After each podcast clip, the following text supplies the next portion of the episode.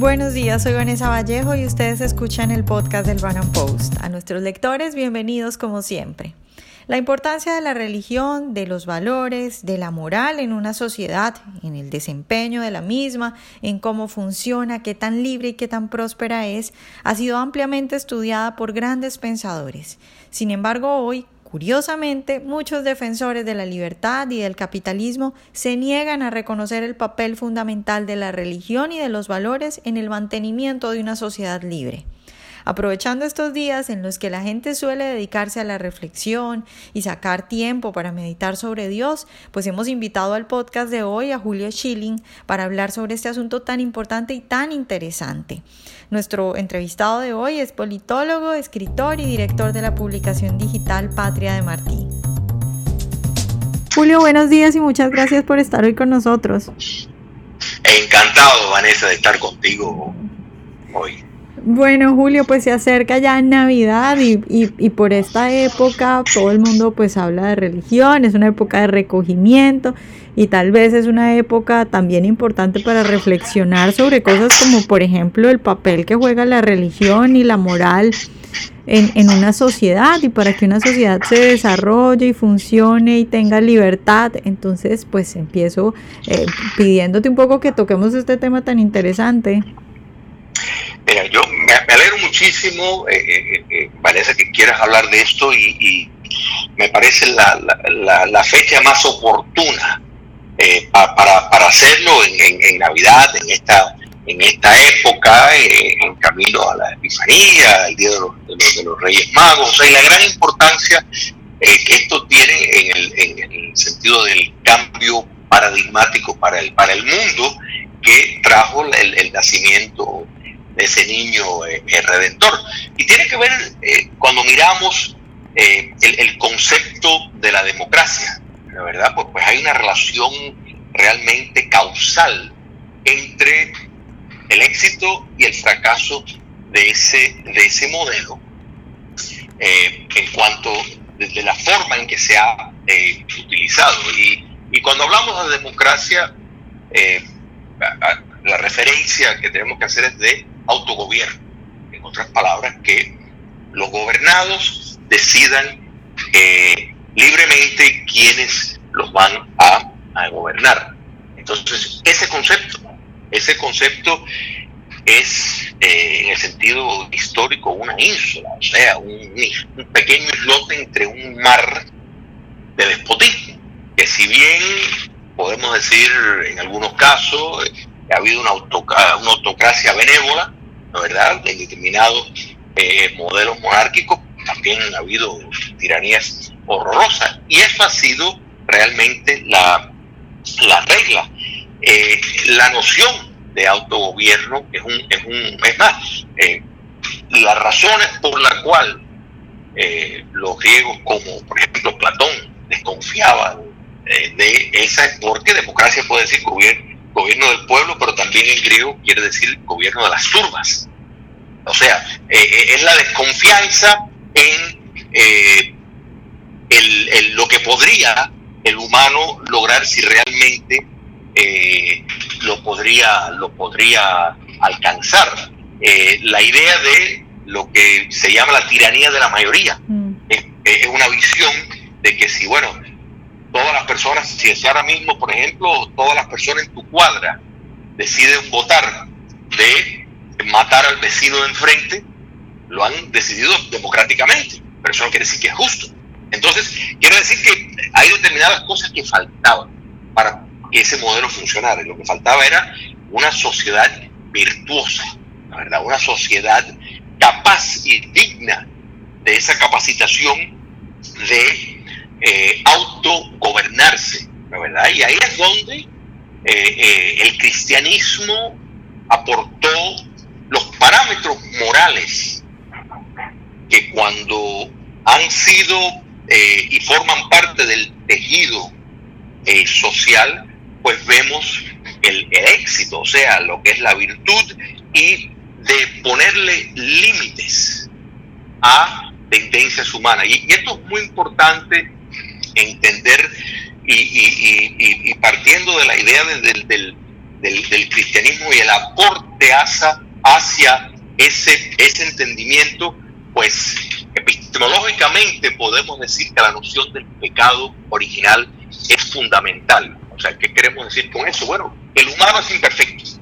Entonces, si el humano es imperfecto, pues el gobierno, quienes llevan los gobiernos humanos. Entonces, el gobierno teniendo más poder, pues es también imperfecto. Y esto es fundamental, eh, Vanessa, eh, entender para poder eh, darle sentido a el decir, bueno, lo que es una sociedad virtuosa, cómo se, se comporta. Bueno, es fundamental comprender esa base de lo que es aceptar la, idea que sale del pecado original, que de nuevo somos pecadores imperfectos. Entonces, llenos de defectos, hay que poner, bueno, ¿qué es lo que más funciona para limitar esos defectos? ¿verdad? El entendimiento de la vida eterna es fundamental. O sea, cuando hablamos de la, de la Navidad, ese curso de vida que inició, eh, ¿no es verdad?, para enseñarnos un camino, fue precisamente el valor, o sea, de, limpiar los pecados de los humanos por vía de enseñarles el que la vida verdadera es la vida eterna. Eso produce una actitud eh, en, en, una sociedad que espera algo mejor y su, su vida en la tierra, pues esos parámetros eh, morales lo llevan a una conducta más digna. En la práctica, pues de nuevo, el modelo eh, democrático funcionaría más. O sea, eh, esa ampliación trascendental de que hay algo eterno y superior a la cual todos vamos a ir, produce en la tierra un ser humano diferente porque el principio de rendición de cuentas es fundamental. En otras palabras, nuestras acciones tenemos que responder por nuestras acciones. Eh, esa responsabilidad ya de entrada en todo tu diario vivir, a través de tu vida, con tu familia, con tus amigos, en tu trabajo, en todo lo que haces, te lleva, porque siempre está, de nuevo, seguimos la reflexión, el principio de la vida eterna, los pasos que hay que tomar para alcanzar la elevación que uno aspira a tener. Con esa visión trascendental, pues naturalmente eh, la, noción de rendición de cuentas y si miramos la, idea de un Estado de Derecho, sin rendición de cuentas hay impunidad y todos los modelos que no han aplicado la rendición de cuentas de manera eh, eh, contundente, pues producen, de nuevo, vemos ese el, defecto humano que sale de la pecaminosidad del humano, pues se repite y eh, el modelo autodemocrático no no funciona. Eh, en el sentido ético, Vanessa, el principio de la ley natural, fundamental. Quiero decir que hay derechos preeminentes. O sea, un gobierno puede poner una ley, quitarla. Eh, lo que puede ser bien hoy puede no ser bien mañana, no importa. Para eso es un gobierno. Pero la ley natural establece que hay derechos que no te lo da ningún gobierno, de manera que no te lo puede quitar, te lo da Dios. Esto es importantísimo eh, comprender porque es la base entre una democracia que funciona y saludable, porque establece límites hasta dónde puede llegar eh, un gobierno. Tenemos que entender eh, las atrocidades del nazismo por ejemplo, se, llevó a cabo con la legalidad. Fue legal. O sea, las barbaries del comunismo. Todos han seguido su legalidad. Pero eso no quiere decir que es moral, ni justo, ni correcto. ¿Te das cuenta? Entonces, eh, la libertad juega dentro de este papel, dentro de este esquema eh, de autogobierno, una pieza importante y volvemos a la conexión con la religión porque tenemos que ser libres para demostrar la virtud ante Dios. Entonces, si no somos libres, estamos interfiriendo con los propósitos de Dios de por qué estamos aquí. Por eso es que eh, a un gobierno democrático su papel principal no es proveer la mayor cantidad de lápices o, o, mecanismos utilitarios de, de, mayor carreteras, todo eso está bien, pero asegurar que sus ciudadanos sean libres es eso lo más valioso y la razón primordial por la cual un gobierno debería de, existir. ¿Y cómo lo va a hacer? Eh, ¿Cuál sería su, su mecanismo metodológico? Bueno, todos los conocemos, la separación de poderes. ¿Por qué separar poderes? Para establecer frenos y contrapesos para que ninguna rama del gobierno pueda eh, explotar la otra. La democracia griega, la verdad, muy conocida y eh, realmente desconocida en, su experiencia real, la rama legislatura mandó a asesinar a Sócrates. Lo hizo democráticamente de acuerdo a, o sea, aplastando toda noción de principios de, de, derecho, el control de la constitucionalidad, otras palabras, que la rama eh, de la justicia pueda decir, bueno, este gobierno democráticamente electo determinó eh, con la aprobación de la mayoría de las personas que eso, eh, esta ley debe ser, sin embargo, el Tribunal Supremo determina que viola preceptos determinados viola la constitución o viola de nuevo eh, patrones establecidos por la ley natural.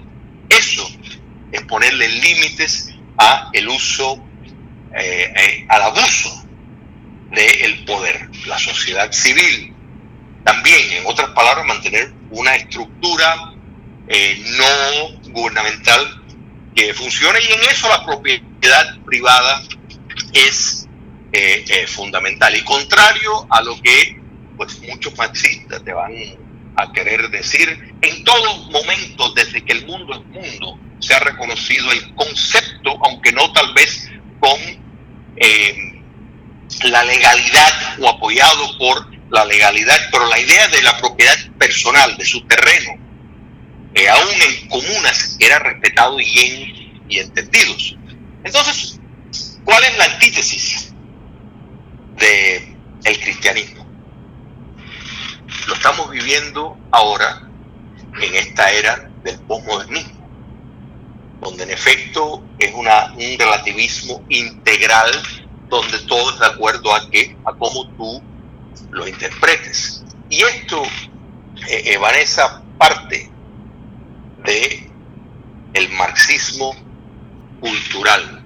Todos los pensadores postmodernistas, absolutamente todos han identificado con el, marxismo.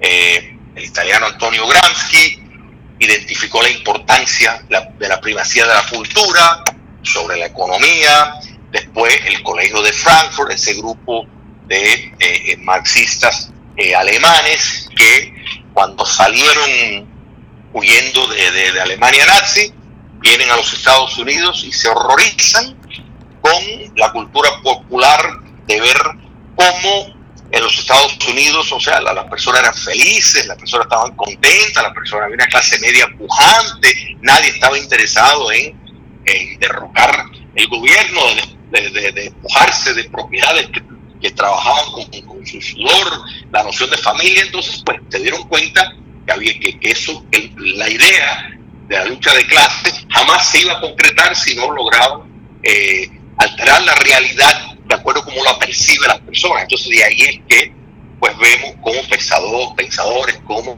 eh, Herbert Marcuse, ¿verdad? Con su teoría crítica y la, lo que él llamó la represión tolerante, que es lo que hoy conocemos como la corrección política, que establece normas que las dicen ellos y las promueven por medio de la cultura para censurar y para promover una, una agenda. Y epistemológicamente e, e, esta idea pero lo podemos montar a Rousseau, que, en efecto pues, pues, decía que bueno, el hombre es perfecto. Lo que nos sirve es todo lo que está a su alrededor. Y decía, cambiemos eh, todo lo que está alrededor, la noción de la religión, de la familia, de la sociedad, la propiedad, y entonces pues el humano puede ser perfecto. Y volvemos, esto es completamente contrario a la idea del, pecado original, que te dice, no, el humano no es perfecto, el humano es pecaminoso, y busca ponerle límites para que tratar de incentivar sus virtudes y opacar sus efectos. Bueno, no. Eh, Marx después pues, lo promovió y lo, lo, perfeccionó con la idea de llevar y establecer el, eh, el hombre nuevo, que todo, la premisa de esto es materialista, en otras palabras, esto es todo lo que hay, y el concepto de inmanetismo, o sea, de establecer el paraíso en la tierra, olvídense de otro paraíso, esto es lo que hay, esto es lo que tenemos que perfeccionar. Entonces, pues naturalmente, si eso fuera cierto, pues podemos entender eh, las barbaridades eh, que cometen eh, individuos tratando de establecer ese hombre nuevo, lo vimos en la China de Mao, no, hay un proyecto. Lenin, que fue el primero en poner ese terror en marcha para tratar de construir eso, que ha fracasado porque realmente la lectura de la naturaleza humana no, no funciona. Entonces, eh, ahora, en, la época que estamos viviendo, para cerrar el pensamiento, eh, la noción que estableció el marxismo de concluir la alienación, que es el fin, la verdad, del marxismo, pues ahora la alienación lo determinan no en solo por, por, por vía de la explotación entre obrero y capitalista, no, no, ahora es oprimido y opresor.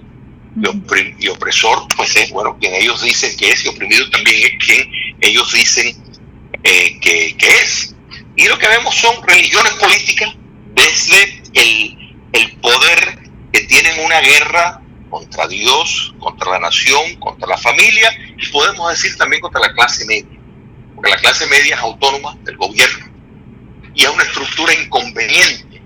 Por eso, si, uno dice, bueno, pero ¿cómo es que tantos izquierdistas apoyan la noción de un globalismo? Bueno, porque eh, buscan anular el poder de esa clase media que es autónoma del de el Estado y la idea de tener dos clases, la élite gobernante y el resto una población que depende de ese, de ese Estado. Y para cerrar, eh, Vanessa, el, concepto, demostraciones de el posmodernismo hoy en algo pues tangible, el concepto de la inmigración en masa, porque va enfocado a destruir el concepto de la soberanía de, nación, la ideología de género, la ecología política, para destruir em, economía, el infanticidio, porque el abortismo en masa que estamos viendo es infanticidio, el multiculturalismo, otro frente para relativizar la cultura,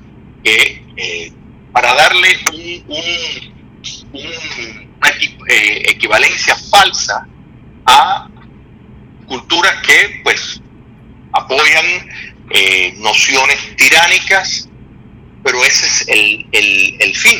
El globalismo es el factor económico, que es diferente a la noción del intercambio comercial entre naciones soberanas, que es otra cosa completamente diferente, pero el, el, el medio, el, el, modelo de por medio de una economía internacional donde determinan y, de forma centralizada anula eh, los, la soberanía de pueblos democráticos, pues tiene eh, con ese fin. Entonces, em, celebrando la, la Navidad, eh, me parece muy importante celebrar precisamente la, la nación, el, nacimiento de ese niño redentor y, y entendiendo que ese paradigma, ese modelo de vida que se trazó con la llegada de, de, Jesús tiene que ver directamente con la posibilidad de tener un modelo de autogobierno exitoso y requiere eh, un sistema de vida que parte de esos valores. Bueno, Julio, pues muchas gracias por tus reflexiones de hoy a propósito de la fecha. Un placer, un placer siempre. Ojalá hayan disfrutado nuestra entrevista de hoy. Recuerden seguirnos en nuestro canal de YouTube y en nuestras redes sociales y nos vemos en un próximo Panam Podcast.